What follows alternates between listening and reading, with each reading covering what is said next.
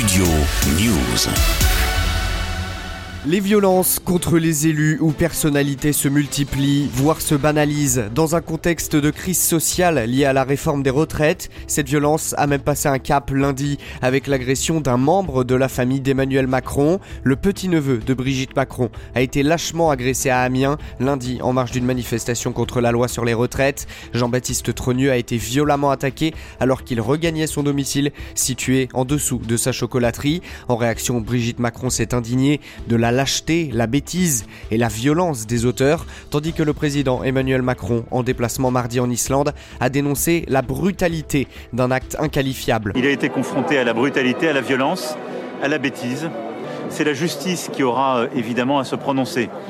En tant que concle, je considère ces, ces actions comme absolument euh, inacceptables. Et en tant que président de la République, elles sont inqualifiables. Sur les huit personnes interpellées et placées en garde à vue après son agression, trois vont être jugées en comparution immédiate et une devant le juge pour enfants. Selon les dernières informations, les quatre autres ont été relâchés sans poursuite judiciaire. Les violences contre les élus ou personnalités sont de plus en plus fréquentes et avaient débuté juste après le recours à l'article 49.3 de la première ministre Elisabeth Borne pour passer en force sur la loi retraite. Ainsi, des permanences d'élus ont été dégradées un peu partout en France. Les actions se sont d'ailleurs intensifiées depuis. Dernièrement, le maire de la commune de Saint-Brévin en Loire-Atlantique, Yannick Moraes, a été contraint de démissionner suite à l'incendie criminel de sa maison.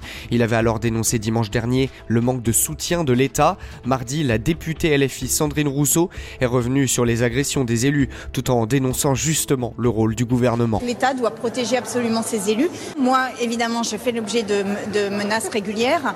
J'ai déjà obtenu trois condamnations euh, pour des menaces de viol et de mort. Euh, je n'ai jamais eu obtenu la moindre protection de l'État. Euh, la justice, finalement, est plus, euh, est, plus prompte à protéger qu'aujourd'hui l'État. Pour lutter contre ces violences, le gouvernement a décidé de miser sur la prévention et la répression. D'une part, en installant mercredi un centre d'analyse et de lutte contre les violences faites aux élus. Une nouvelle loi devrait également appliquer des circonstances aggravantes en cas d'agression d'un représentant de l'État. Les faits de violences physiques ou verbales contre les élus ont augmenté de 30 2% en 2022 d'après le ministère de l'Intérieur.